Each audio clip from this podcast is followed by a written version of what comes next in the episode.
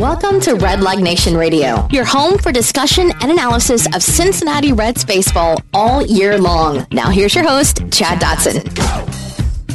Hello, everyone. Welcome back to Red Leg Nation Radio. This is episode number 260 of the world's most dangerous podcast.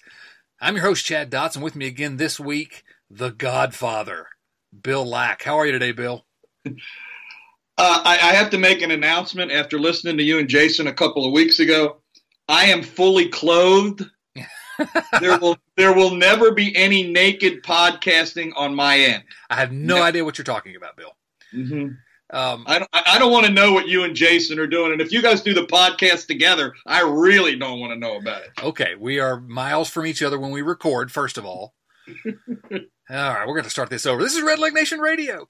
Um, there he goes again this is the opening day podcast. This is our, uh, I know, right? This is where we get a chance to be a little bit optimistic about the Reds and, uh, you know, talk about what we expect a little bit. And I thought it'd be fun this year, Bill, for our opening day podcast to make it an all viewer mail podcast. And so we got a bunch of uh, viewer mail questions that have been submitted. We'll just go through as many of those as we can get to uh, by the time our uh, time runs out. And uh, I think it'll be a fun way to preview the upcoming season. You okay with that? Absolutely. I was I was sitting downstairs watching the parade earlier, and for those people that live in Cincinnati, they'll know what I'm talking about when I say that may be the only parade in the world that's longer than the Harvest Home Parade.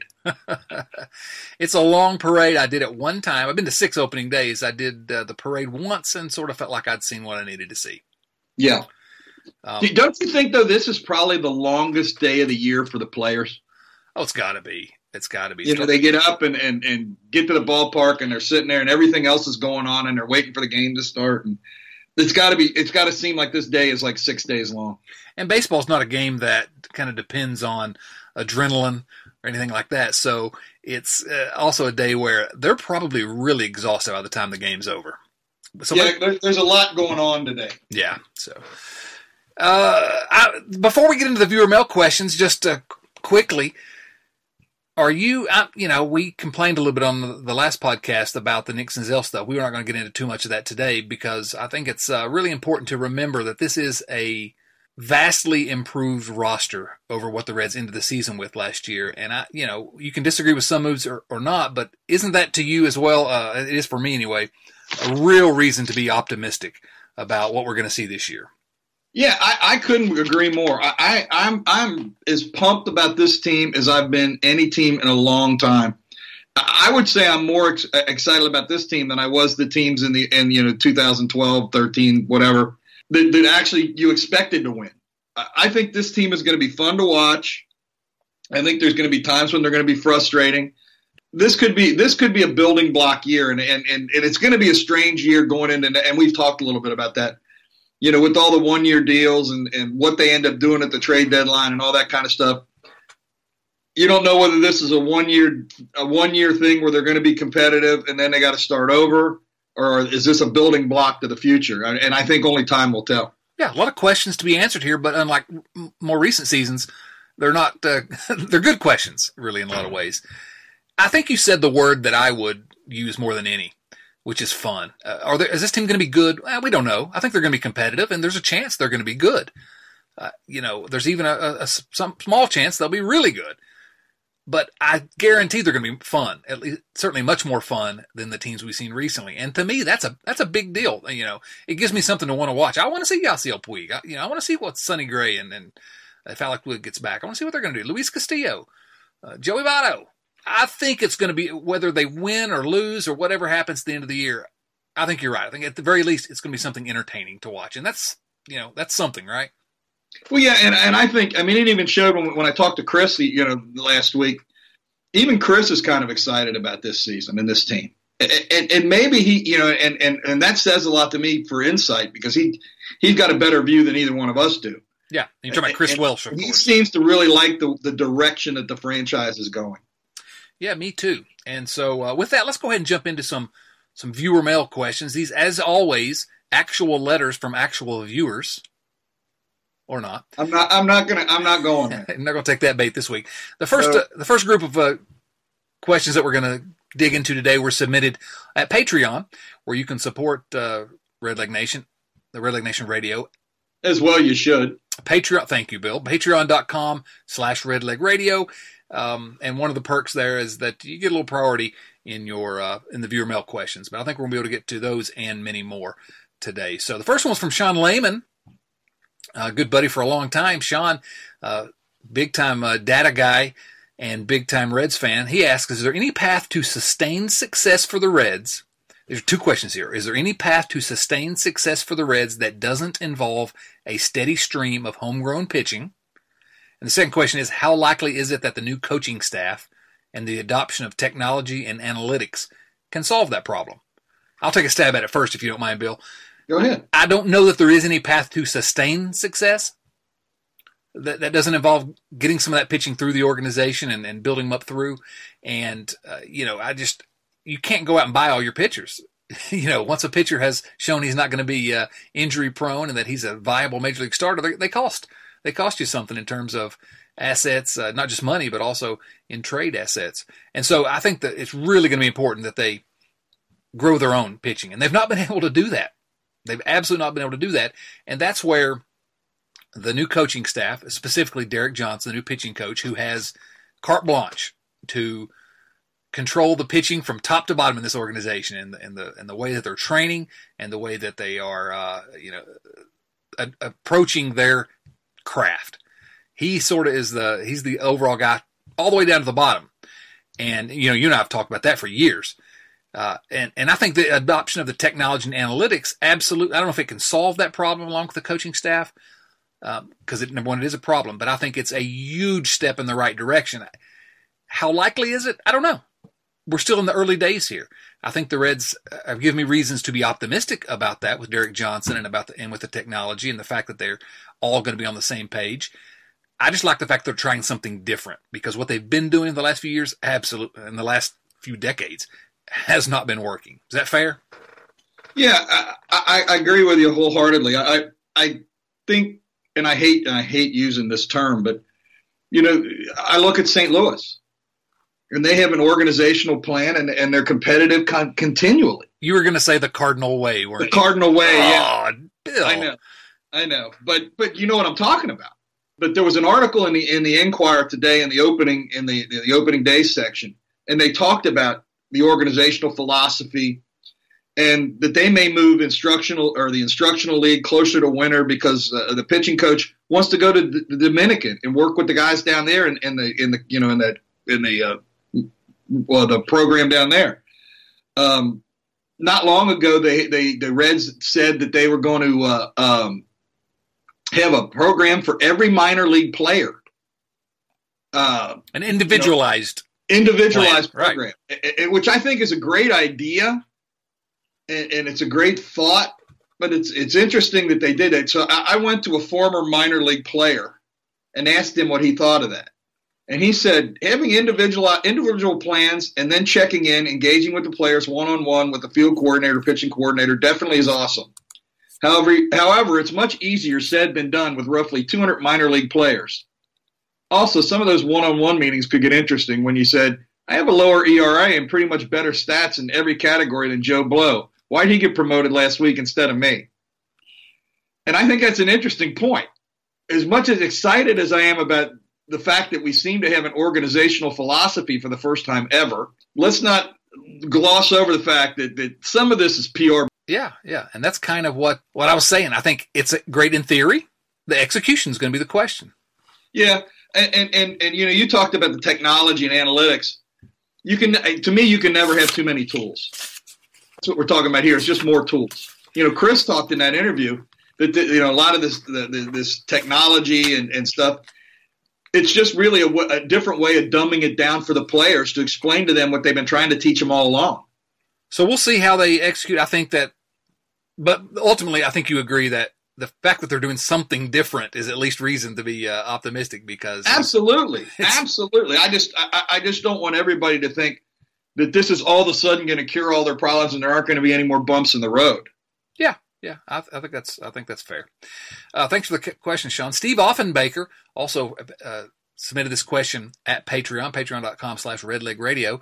Steve, uh, host of the Reds Alert podcast you should check out. Stephen asks, Chad, have you ever had any talks with your publisher about an audible version of The Big 50? If not, would you consider it so that more people could be exposed to the men and moments that made the Cincinnati Reds? Uh, Steve, no, we haven't had those conversations, but if you pay me enough, I will call you and read it to you over the phone. Dwight Kelly asks, Hash Brown viewer mail, many of us grew up studying the older priority stats. After the three slash line categories, which offensive stat category would you prioritize next? Which pitching stat category, in your opinion, is the most telling of a pitcher's performance? And then final question, does Bill like karaoke? And if so, what does he sing? You want to take the last one first? Uh, the answer is no. No. There's not that alcohol in the world. but if I did, it would be something like uh, Jimmy Buffett's God's Own Drunk, where you can kind of talk it. Ah, there you go. um, I guess. Feels twist and shout, you know, something like that. After uh, the three slash line categories, which of course are batting average, on base percentage, and slugging percentage, which offensive stat category would you prioritize next? Uh, do you have a quick answer to that? Mine would probably be OPS plus. Yeah, which kind of sums up all the uh, the offensive contributions. Yeah, I, yeah, I guess that's what I would. I like that. It's baseball references uh, stat. It's uh, it's a quick and dirty way to determine if you're above average or below average as a hitter. Yeah, none, of them, none of none of these. No, there is, and, and I think Doug talks about this all the time. There is no one number that's going to tell you everything. So you look for the quick and dirty ones that tell you the most.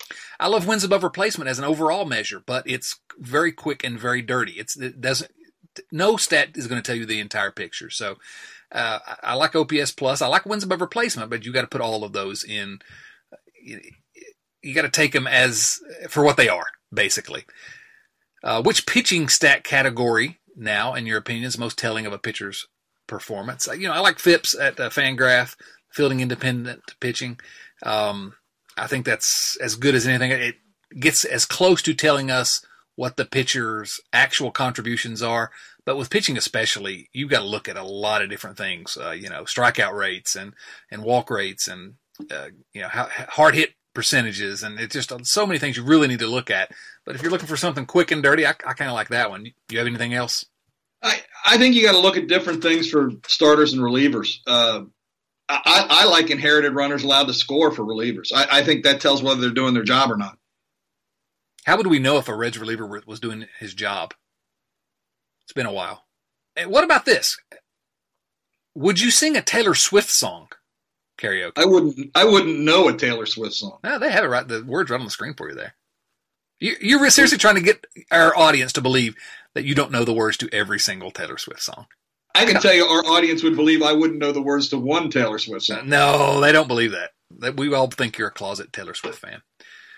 Matt Sheary asks, "It's my first opening day. Assuming that I hear the pod before the game." And that you've been to one, do you have any advice for the opening day experience? Well, you're not going to hear it before the game because we are recording literally. We're hoping to finish right before first pitch. Um, but Bill, do you want to talk about? Uh, we, we talked a little bit about earlier, but any advice for the opening day experience? Everybody should do opening day at least once, if you if you if you live close enough that it's possible. And and if you do opening day, you should do the parade at least once. It's it's but, it's, it's worth seeing. Yeah, experiencing. And it's part of the experience. I mean, it's it's Cincinnati's big holiday. I mean, it's it's a it's a citywide holiday. People, I mean, you everybody's heard the stories. You get pulled out, you pull your kids out of school, take the day off work. I mean, all you need to do is see that overhead shot down there by right by uh, Great American Ballpark, an hour before, probably right about now, for you know an overhead shot, and you can see how many people are down there. They got. I, I thought I saw Castellini, heard Castellini say this morning that they expect like two hundred thousand people down downtown at you know either at the parade or down around the ballpark, and only forty thousand are going to get into the stadium. It's so it's it's a it's a citywide holiday. But I'll be tell I'll be honest with you, as I've gotten older, I mean, we were opening day last year. I don't want to go down and fight the mob anymore. it, I know, it, I know, I'm old. Like, what can I say? It is a mob, though. But, but, Matt, I think you'll enjoy the fact that it's there's just a buzz that you don't. Absolutely, it, it's it's a blast. Yeah, I've been, getting in and out and and all that, and Sure, but we've been to playoff games since then. There's that buzz in the air, and it's a really very similar to what you would see at a playoff game. It's just an excitement, and it's a different crowd in a lot of ways. It's a you know it's it's people who go there uh, for the experience in a lot of ways. Uh, but uh, Matt, I think you're going to have a great time.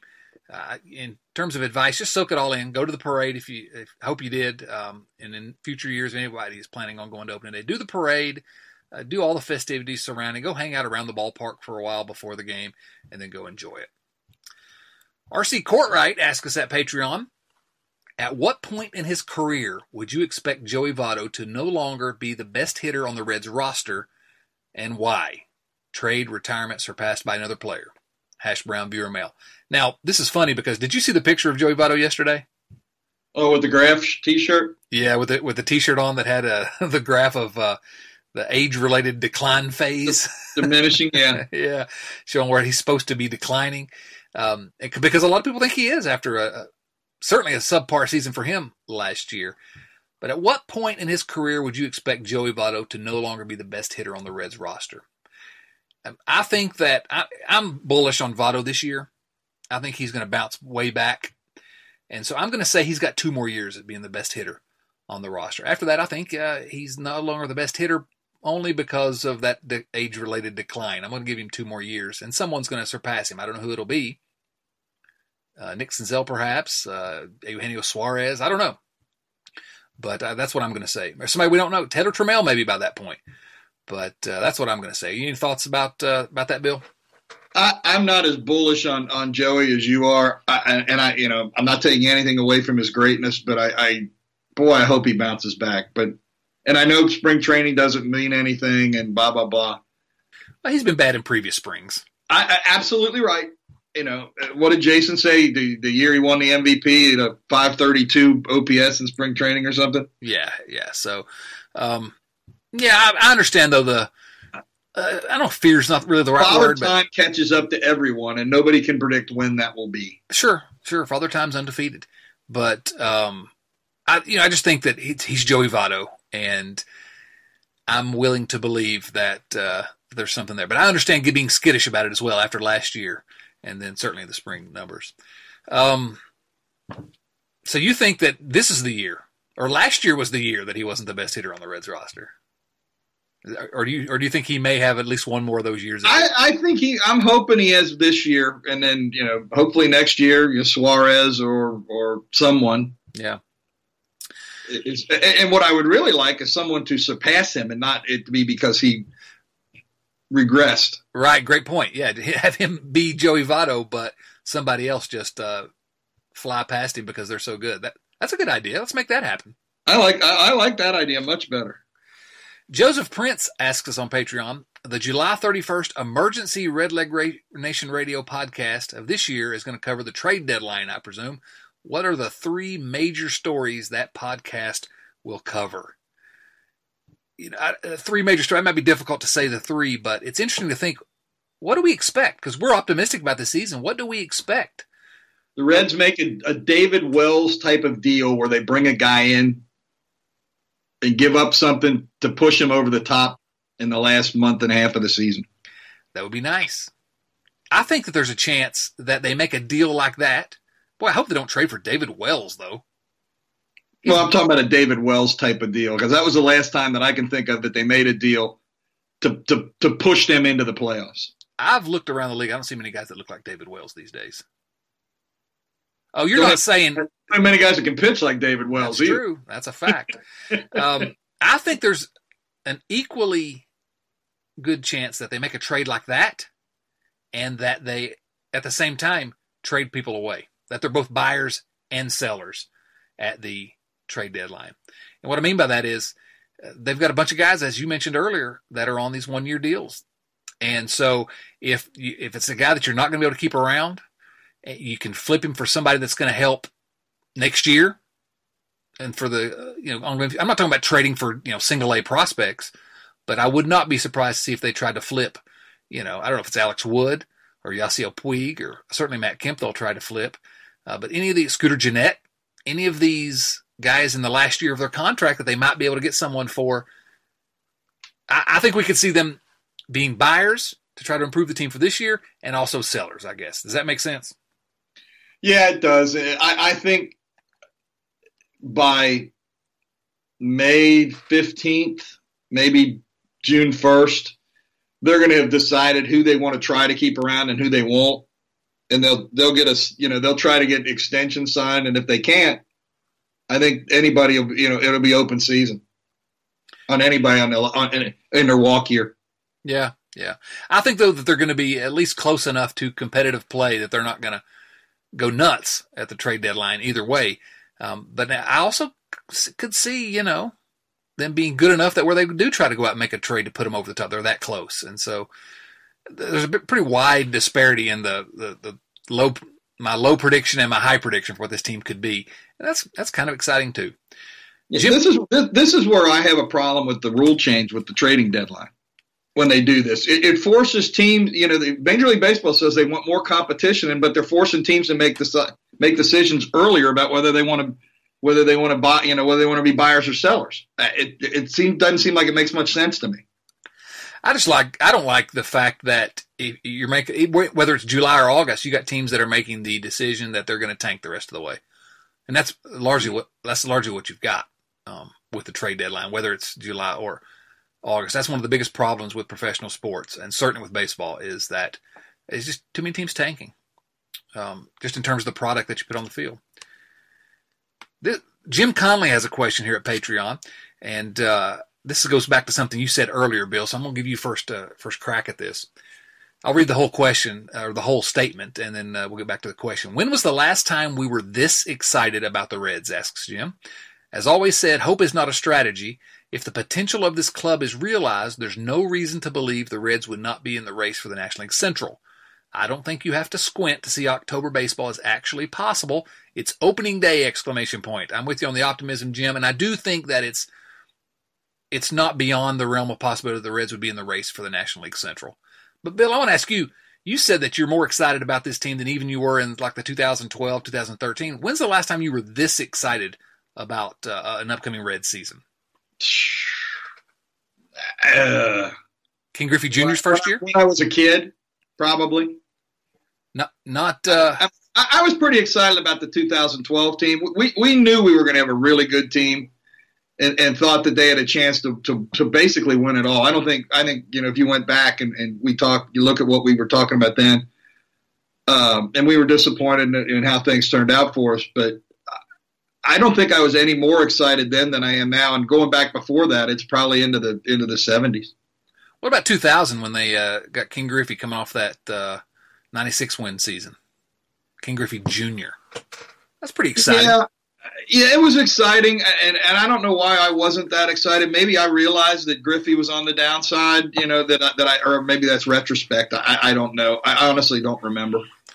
I just in terms of being optimistic preseason, that's a that was a that was a year that I don't know. I thought the Reds were on the verge of turning the corner, and it had only been you know a decade since the last World Series, and only five years since they won a playoff series. We're at this point we're 17 losing seasons out of 22 uh, I think that plays into the optimism as well, as that our expectations have been beaten down so much that just having a fun team is uh, is a reason for excitement. Yeah, the, uh, the Cubs the Cubs drew like crazy for a lot of years when they were really awful. They really did. They really did. But you know, it's a party at Wrigley Field. Of course, you know, I heard somebody say one time that, going to see a Cubs game when they keep losing is kind of like taking your clothes to a dry cleaner that always screws them up and keep going to the same dry cleaner. I don't know. I went. Uh, I went to see the Reds. play. The only time I've been to Wrigley Field, I went to see the Reds play there, and this was before the Cubs had the recent resurgence and the and the World Series victory, and they were awful. And uh, the place was packed. The game I was at, and I'm telling you, I was the only person watching the game. It was just a party all the way around me, and I wasn't invited. Where were you sitting? Were you in the bleachers? No, I was not out in the bleachers. I was mm. uh, I was down the third base line, but yeah, so uh, the one time I went there, I was down at third baseline too, and it, and it wasn't like that at all. Of course, this was in the '80s, but, but everybody was watching a game and we were having a good time, you know, teasing each other back and forth. And was I think it was before people got too serious at ball games, and you know, when you couldn't afford to be a fan of the other team. Maybe that's what it was. Maybe that's it. But uh, I don't know. I, I just I'm terribly excited and uh, for the season to start, and I'm terribly happy that when I wake up tomorrow morning after uh, opening day has finished, I'm happy I'm not going to be a Cubs fan. You know what? You know what? Though, don't you hate that day off between opening day and the second game? It's the worst. They get you all uh, jacked up and then take it away from you. It, it, it's a long. Tomorrow is a long day. Yeah. Good day to listen to the Red Leg Nation Radio podcast. There you go. Woo the Reds on Patreon.com. Woo the Reds says asks since the Reds were willing to give the fans only 92% of a season with their best players on the field, he's of course referring to the fact that uh, they Yeah. inten- intentionally did not have the best 25 on the roster at the beginning. What should the fans do with the missing 8% of the season? Read a book?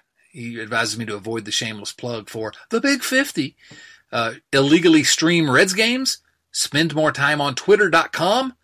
Let's say that you were uh, not going to watch the Reds for 8% of the season, Bill. What would you do with that uh, extra time that you found? Watch the Reds. Oh, come on. I'm telling you, no, you're not watching the Reds. I'm a fan, man. God, you're you're incorrigible. There he goes again. I'll tell you what I would do. I would read the big fit. Okay, anyway. Isaac Starcher on patreon.com asks uh, three questions, and I think they're all uh, pretty interesting. Uh, the first one is What do you guys think of the way the bullpen turned out? Personally, I'm done with Robert Stephenson, but the Reds seem unwilling to lose him to another team, leading them to have him on the opening day roster. Let's take that one first. Uh, what do you think about the bullpen and uh, Robert Stephenson specifically? I, I didn't really understand the last cuts, uh, keeping Stephenson, but I think it's a money thing, you know, an investment thing as much as anything. You know, Chris, Chris even talked about it on the on the podcast, you know, on the interview last week. He couldn't see the he couldn't see Stephenson making the team either. Yeah. It yet, surprises here, me. Here he is. Um, they're not going to be. The, he's not going to be the first guy out of the bullpen. You know, he- he's going to be the, probably the last guy out of the bullpen. I would think. Yeah. I think the, You know, so again, I, I, you know, it's kind of like that 25th man thing. I'm not going to get myself too worked up about it right now. Right. And and ultimately, what we're talking about here is that the the final roster cuts where there were three guys vying for the last two spots in the bullpen. Robert Stephenson and Wandy Peralta got those spots. Matt Wisler was uh, essentially uh, placed on waivers uh, because he didn't have any options left. They they cut him, uh, and he may end up still in AAA in Louisville. But uh, uh, the way I look at it is, you're talking about the seventh and eighth guys in a bullpen. First of all, eight guys are too many for a bullpen. So these are the last two guys that are going to be pitching. Uh, you, Peralta is going to be the third option, the last option if you need a left-hander behind uh, Amir Garrett and Zach Duke. I don't understand why you keep you take a chance on losing a guy like Matt Wisler, who's not no great shakes, but he's uh, he's fine. I don't know why you take a chance on losing him to keep Wandy Peralta when Peralta had options. You could send him down. I also don't love the idea of having any of those three on the roster because I think Cody Reed and Sal Romano are probably better bets for those spots. So ultimately, you know, they're they're going to give Stephenson one last try, and uh, if it doesn't work out, it doesn't work out. I guess I don't have too much heartburn over because we're talking about probably you know the 25th guy on the roster. But uh, I was I thought it was a little strange. The bullpen overall, though, I think should be pretty good. Don't you think? Yeah, I do. And and and you know, if you read the you read the, the the articles, Stephenson changed the grip on his fastball, and so he's he's corrected all of his problems. yeah, how many times have we heard that? Ugh. Well, you know what? The one thing it does tell me, though, it does tell me maybe he's listening to a coach. Yeah, and it's a new coach now, so if, if think if he can harness that talent, Maybe. Yeah. Wouldn't that be a wonderful thing, though? it'd come out of it'd come out of left field. But uh, I'll sign Let's up for that. opti- we're being optimistic, so let's be optimistic. I know? choose to be optimistic. Uh, Isaac had another, another question here, and I'm going to co- combine that with one from our buddy Woo the Reds. You do the woo when you're at the ballpark, Bill? No. That is the most obvious answer you've ever given. I knew there was no chance you were going to say yes. The only wooing in the world should have been Ric Flair. Oh, oh professional wrestling you're okay with. Taylor Swift. Ric? Flair is the greatest of all time. Oh my gosh. Not greater than Taylor Swift. I don't think they've ever. I don't think they ever wrestled. though Rick, though Rick Yikes. probably would have. Isaac Starcher asks, has Scooter Gennett potentially lost his starting spot as a Red with this injury? Would the Reds put Senzel in his natural second base and shift Peraza back to short? And let's combine that with uh, Woo the Reds question. I feel with the Senzel injury news that the Reds are almost certain to keep him down in AAA until he is safely past the Super 2 deadline, which means they can steal more money from him. How likely or not do you think this is to occur? I think that, and I'll, I'll let me take my stab at this and let you weigh in, Bill, because we don't want to spend a whole lot of time on Senzel. I don't think I think they keep Senzel down only until he is healthy. I think he's up at that point. I don't think they're going to try to push him past another deadline and, and risk upsetting me even further. Has Scooter lost his starting spot as a Red with this injury? No. And the reason why I don't think that's the case is because if the Reds had any intention of putting Senzel at second base, his natural position, really in a lot of ways, and shifting Peraza back to short, they would have announced that at the time that uh, Scooter got injured. But no, they said we're going to keep him in center field. Not that you can believe anything they tell you, but uh, I think if he were, if there was any chance that Scooter was going to lose that spot, they wouldn't give it to Jose Peraza. In the meantime, they would have said, "All right, we're giving it to Nick Senzel." Any thoughts about the about that? No, I, I agree with everything you said. I, I and without getting into a rant, the Senzel thing. I I didn't have a and you know I I understood the business end of it with the with sending him down for the two weeks but then when you lose your your starting second baseman and you you know and you definitely got a place that he can play, you know, and you can't talk about you know the fact that he got hurt because they didn't know that at the time. Right. It shows that, that it was just a, a, money decision and a business decision, and, and and at that point you knew it was really hurting your ball club. Yes, I, I, I think you could initially with the center field thing. I think you could have made a logical argument that your team is not going to suffer dramatically but then when you're, you know, and you know, not only you're, you're, you're playing two guys out of or playing a guy out of position who's just coming on, blah blah blah. Anyway, you guys covered all this the other day. I don't want to go back through it, but I, I, and the other thing is, I don't think we're real sure when Gennett's going to be back, or when or when Senzel's going to be healthy. Yeah, they say eight to twelve weeks for so Scooter these Gennett. Care themselves. We'll find out. Yeah. In, in, the meantime, we've got Jose Iglesias, who I don't like criticize him because I like having Iglesias as the backup uh, infielder on this team. I don't like him as the starting shortstop. Uh, and Isaac's last question from Patreon: What's your pick for the Reds record and why? What record are the Reds going to uh, going to have this year? I think they'll win 85, 86. I was a little higher. I've come down a little bit, but and I and I I think 500 is the floor. Ooh, interesting. The floor. I think they could go lower than that. My prediction is 84 wins. 84 and 78 would be their record. I was way higher as well. Uh, I thought they were going to, I had 91 was going to be my optimistic projection, but that was back when I thought the Reds were going to do everything they could to win as many games as possible this year. Um, they didn't go all in. They went in, though, which is why we're optimistic. But Are so, you going to have that put on a t shirt? Yes. Yes. Okay. I'm upset about it still, but I'm still optimistic. 84 wins, man. That's or 85, 86, like you're saying. That would be fantastic. That would be a fun, fun, fun season. And, and, and they would be playing meaningful games to this franchise in August and September. Oh my goodness! Can you imagine? I can barely even uh, envision that. It'd be so much fun. Um, wet your pants. well, I'm probably going to do that anyway. Um, but at least I'm wearing pants. Ryan Rayburn. Thank on, God. Twitter.com slash Redleg Radio. You can find us at Redleg Radio on Twitter. Asks viewer mail how much more do you love me than the Hunt for Reds October podcast? Seeing as how they don't love me at all. Uh, we love you infinitely more than the Hunt for Reds October podcast, which is a fine podcast that you should not listen to around your mother. Um, if, if, if, they don't love him at all, if you love, if we love him at all, then that is infinitely more. Exactly. So we love you, Ryan, infinitely more. There you go. Let's see what else we got. What are the top five? This is from Frank Novak at the Frank Novak. If you were confused, this is the Frank Novak. What are the top five ballpark foods at Great American Ballpark? What's wow. your fa- what are your favorite? Let's come up with five here. What are your what's your favorite? You go first. You go first. Okay. I got to think about this. Well, my, my favorite is the coney. I mean the the, well, yeah, the, the yeah, cheese coney. But I don't consider that ballpark food. I know, but it, that is a staple of many, many people's visit to Great American Ballpark. Do you always, you always, do you, do you get Skyline every every game you go to? Most games. Do you? I mean, but we're not talking about what you get every game. We're talking about what are the top five that you can get at, at Great American Ballpark. Think, and, and, and, I and I'm not going to be able to name what they were, but that, that barbecue booth that's that's kind of out by the bow tie bar. Mm-hmm. You know what I'm talking about? I've not had anything out there. Is it good? There's they've got some good stuff in there. What about uh, funnel cake fries? You had those? I'm not a funnel cake guy. Oh Graeter's ice cream. Love me some Graeter's ice cream. You don't like funnel cake. No. You don't like Taylor Swift. I don't. I didn't say I didn't like Taylor Swift. No, I don't know any Taylor Swift. You've been incredibly critical of Taylor Swift today, and I'm upset about it.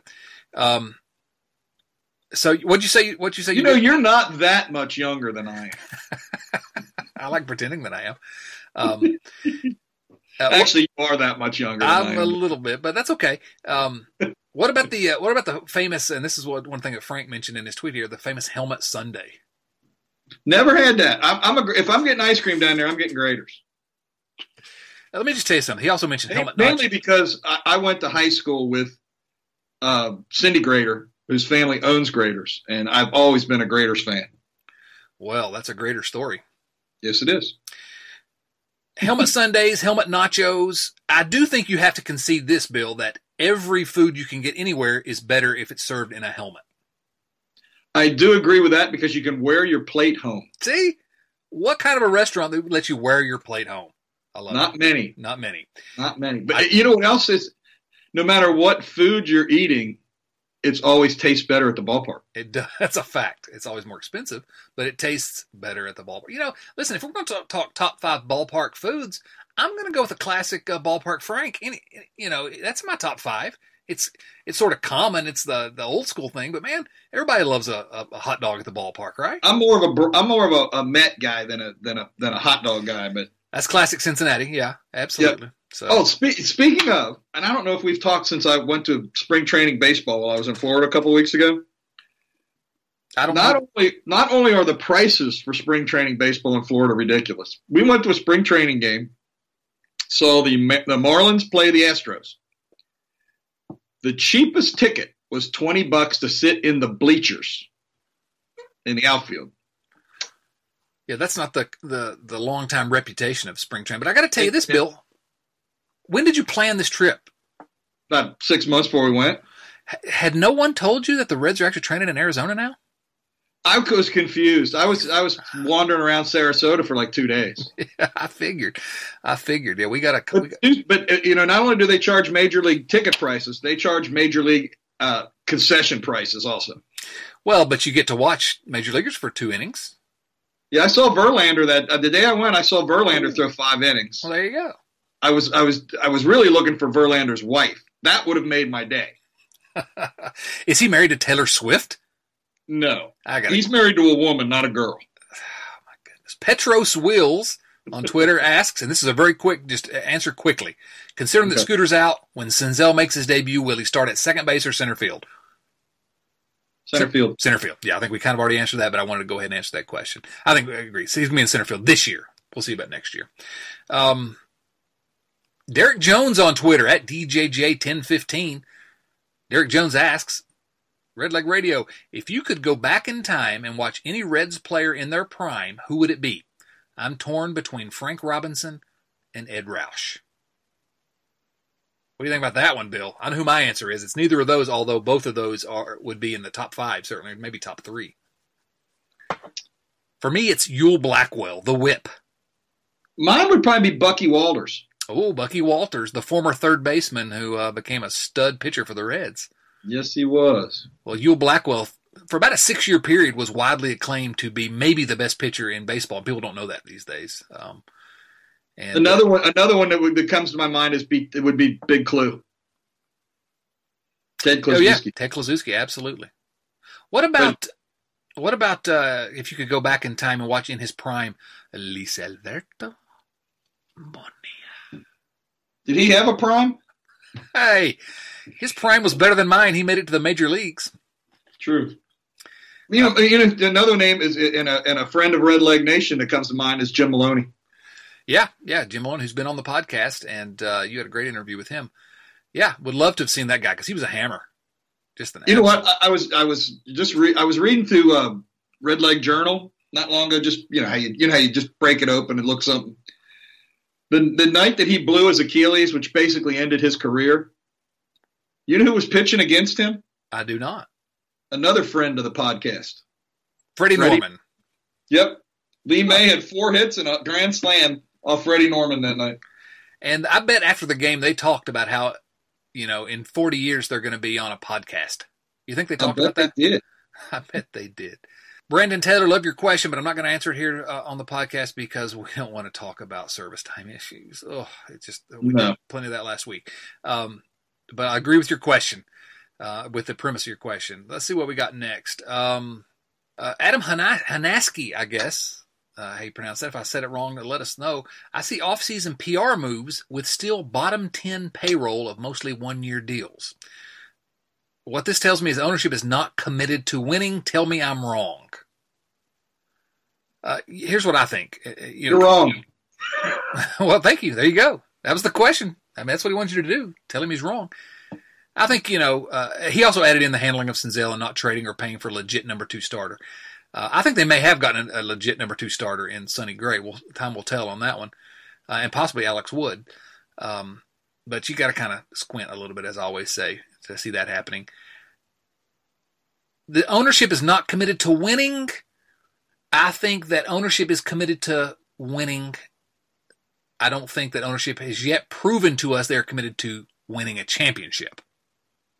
And that goes, that goes back to me saying that they were in this year but not all in.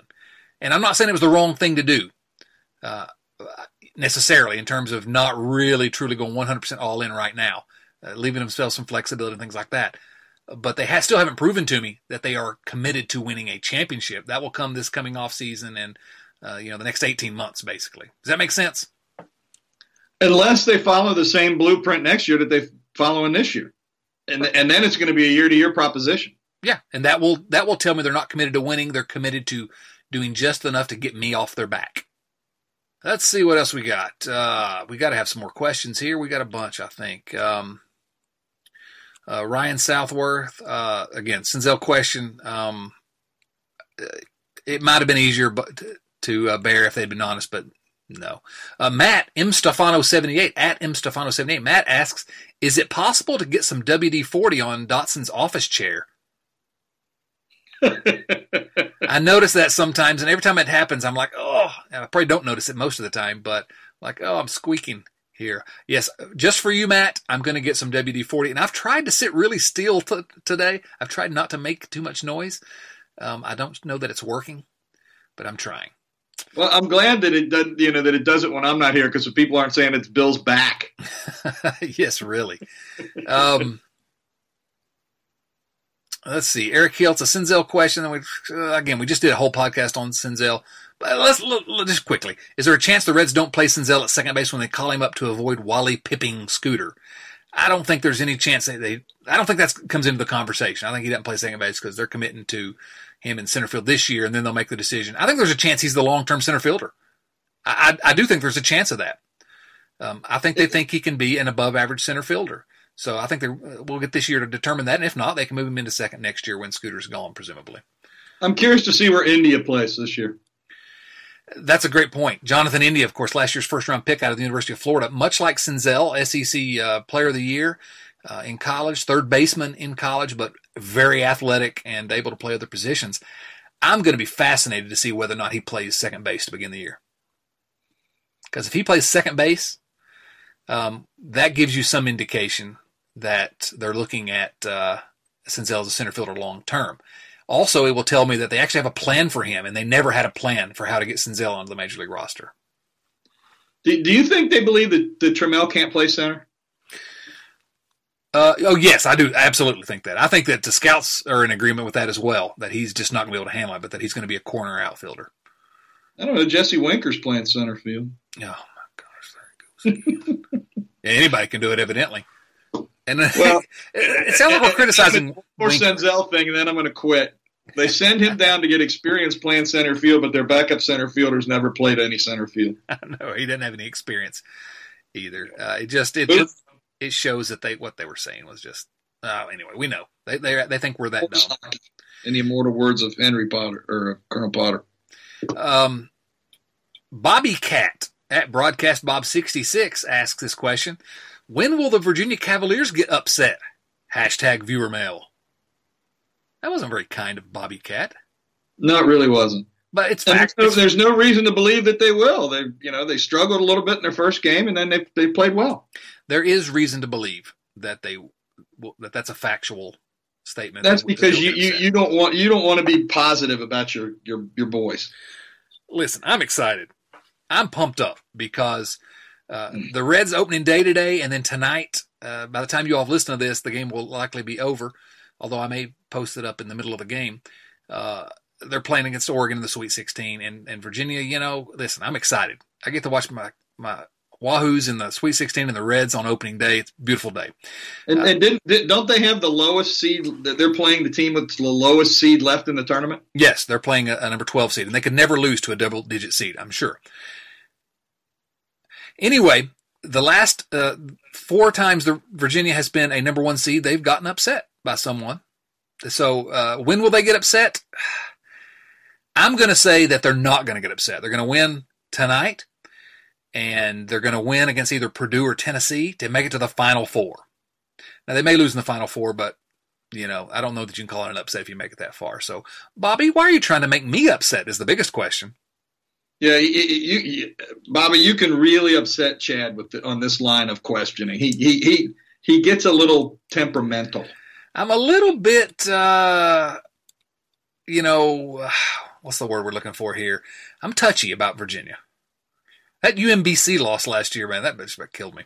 So anyway, um, Heck, you were dying the other day against Gardner Webb. well, they were losing by 14 points to Gardner Webb. Gardner Webb. That sounds like the name of a second year student at University of Virginia. Actually, you know, I believe one of our past uh, minor league guys that we were friendly with went to Gardner Webb, if I remember right. Russell Haltewanger, I think, went to Gardner Webb. Man, that's a good name. Mhm. I met that. him the same day I met Bo Lanier down in Sarasota. Yeah, I forgot about that. All right, last uh, question for viewer mail comes from Mike Flick, at Mike Flick, ironically. Mike Flick asks Would the average fan advocating for teams to maintain salary control by playing service time games with prospects accept similar practices in their own workplace? What do you think about that? Because you were on board with the service time games. We don't have to get Senzel specific, but uh, a lot of people agree. Um, and I understand why you agree, but would you accept similar practices in your own workplace? That's it's tough to it's tough to make that comparison, you know. Yes, it is because it's it's not a true capitalistic economy in baseball. It's a closed economy. Yeah. You know, I think the first thing that needs to happen is they need to get rid of this uh, antitrust exemption, but that's a, a legal argument for a different day. Um, I don't think any sport should have an antitrust exemption. None. I agree. And here, uh, let, me, let me tell you something I tweeted the other day. I want to get your reaction on this because I know you're a big soccer guy. I know you're wearing a soccer shirt as we speak. I am wearing a soccer shirt as we speak. FC Cincinnati, baby. Um, I think they should get rid of the antitrust exemption, and I think baseball should go to a promotion relegation system like they have in European soccer, which are the three worst teams in the majors get bumped to AAA, and the three best teams in AAA get bumped to the majors every year. What do you think about that? It would invigorate the sport of baseball around the country. It makes my head hurt. It, it does. But think about how much more exciting it would be to watch games in Dayton if you knew they had a chance of moving to double A. And eventually even all the way. That's what happens in the European soccer. I think it's fascinating. I love it. And with the minor league system in place, it would take some. I'm, some curious uh, because I know because I know nothing about the, the European soccer. The teams that, that get moved up, do they usually get knocked right back down? The Not occasionally, not always, but sometimes they cement themselves in the league and you know work Really? their work their way up in the league. Sure, we had a, a champion of the league, Leicester City, a couple years ago. Had only been in the league uh, uh, what two or three years at that point, maybe. Um, yeah, You said we, like like you you're league commissioner. I am in my own mind. My fantasy league. Your, your, your fantasy European soccer league. That's right. That's right. Bill, uh, thanks everyone for the viewer mail questions. Let's sort of uh, wrap this thing up by discussing expectations. And at redlegnation.com today, I put, uh, I wrote the opening day post about five reasons that I'm personally optimistic about this this red season. And I think there are many more than five reasons. I think, you know, again, if we're trying to be optimistic, and we are choosing to be optimistic here today, right? Yeah, absolutely. Uh, my first one was David Bell and this uh, the new uh, coaching staff that's in place. I think gives a real reason to be excited. And this opening day lineup, man, Jesse Winker and Joey Votto, one two. Don't you love that? Yeah, it's. I, I think it's. I, I, love having two guys at the top of the lineup that, that wouldn't be a whole lot faster than me.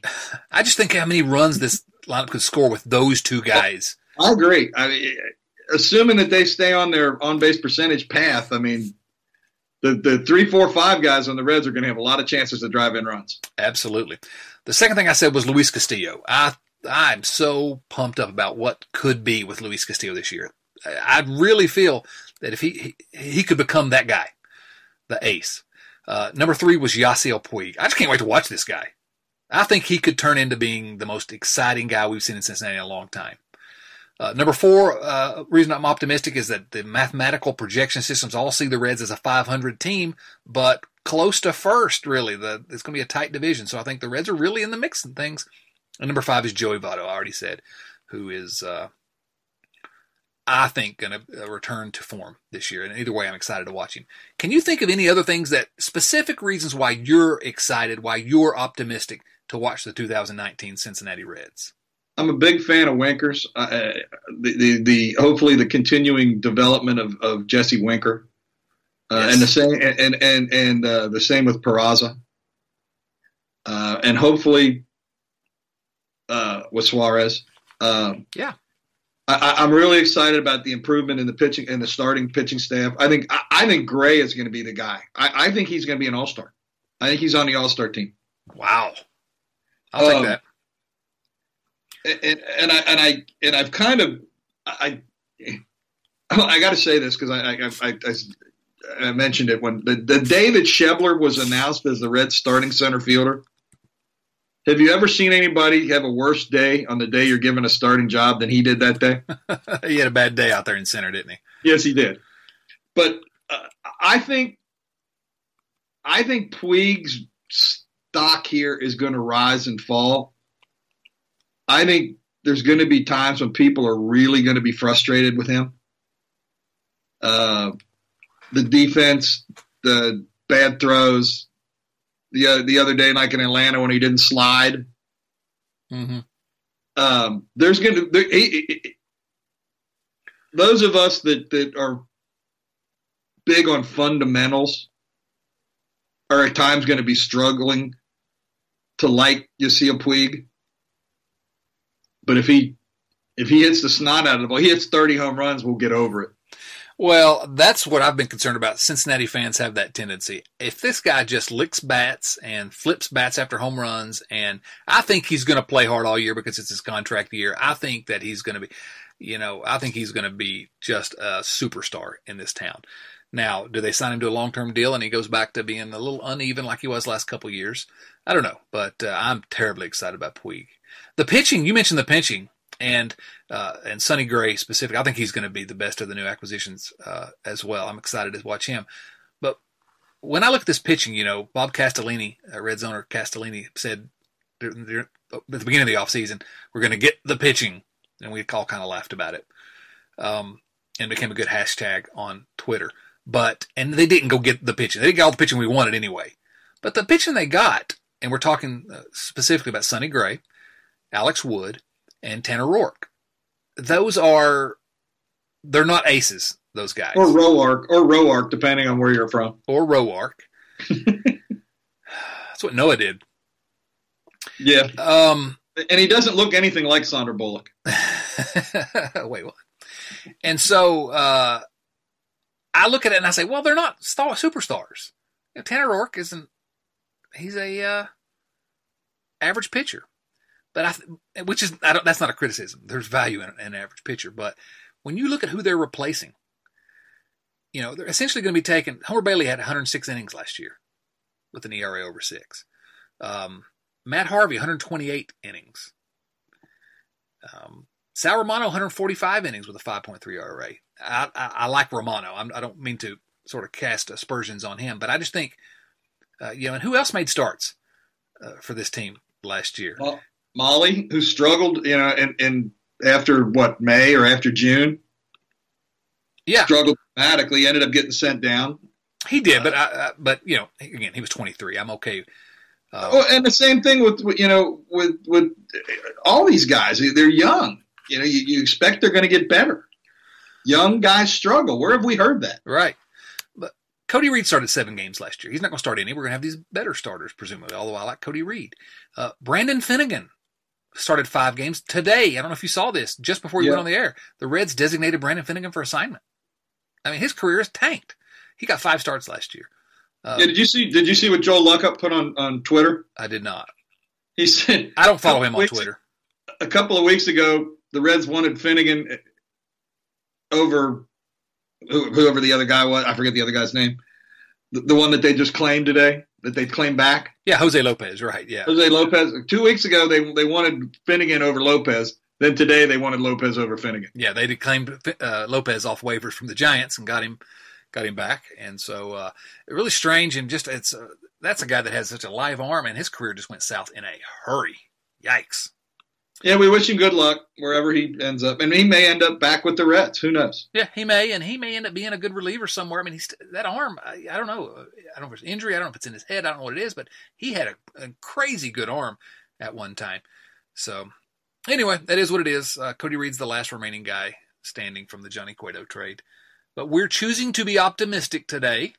Yes, we are. And it's opening day, and uh, I just, uh, you know, it's buzzing uh, and it's going to be buzzing in my living room when I'm watching the game because um, I wasn't able to make it up this year for opening day. But uh, I don't know. I'm just I'm, I'm excited. Can't wait to get this thing started. I'm ready to go downstairs and watch ball game. All right. Well, we are about that time. Um, What's your prediction for the opening day? Opening. Give, give, me a game prediction and who on the Reds will offensively have the big, big day. All right. So you're putting me on the spot because when I answer this, everyone will know that I was wrong uh, because the game will have already happened. I'm going to say that the Reds are going to win six to three, and Eugenio Suarez is going to hit a home run, and I think we're going to get another home run from Jose Peraza. I said eight to three, and I think Peraza has a big day for the Reds. Nice. All right, so we're agreed that Peraza has a big day. So next time we get on the podcast here, we can talk about how he went 0 for 6. Gosh, I thought we were being optimistic. we choose to be optimistic. This is Red Leg Nation Radio. Thanks for joining us again. It's the opening day edition, ready for another exciting Red season. It's actually the 15th opening day that we've uh, enjoyed here at redlegnation.com, which is hard to believe. Uh, you can find us everywhere you find your podcasts Apple Podcasts, iTunes, Stitcher, Google uh, Play, wherever, uh, Spotify. We're everywhere. Go find us, download us, subscribe. It's free and uh, and leave us a good rating or review if you like us. Also, you can support us at patreon.com slash redlegradio. You don't have to. This Friday podcast uh, is going to be free every single week. But if you want to uh, go over there and support us, it's certainly much appreciated. Bill, another season, baby, and I think this is going to be a good one, right? I'm ready. For, I'm buying my World Series tickets tomorrow. oh, mercy. World Series tickets. Wow for Bill. being optimistic, remember? being we choose to be optimistic for Bill Lack and World Series MVP Joe Morgan. This is Chad Dotson saying, so long, everyone. Thanks for listening to Red Leg Nation Radio from redlegnation.com. Subscribe to Red Leg Nation Radio on iTunes or through your favorite podcast app and join us for discussion of all things Reds at redlegnation.com. 24 hours a day, 7 days a week. Support for this podcast and the following message come from Corient Corient provides wealth management services centered around you. They focus on exceeding your expectations and simplifying your life. Corient has been helping high achievers just like you enjoy their lives more fully, preserve their wealth, and provide for the people, causes, and communities they care about. As one of the largest integrated fee only registered investment advisors in the U.S., Corient has deeply experienced teams in 23 strategic locations. Corient has extensive knowledge spanning the full spectrum of planning, investing, lending, and money management disciplines. Leverage Corient's exclusive network of experts to craft custom solutions designed to help you reach your financial goals, no matter how complex they may be. Real wealth requires real solutions. For more information, connect with a wealth advisor today at corient.com. That's C O R I E N T.com. Corient.com.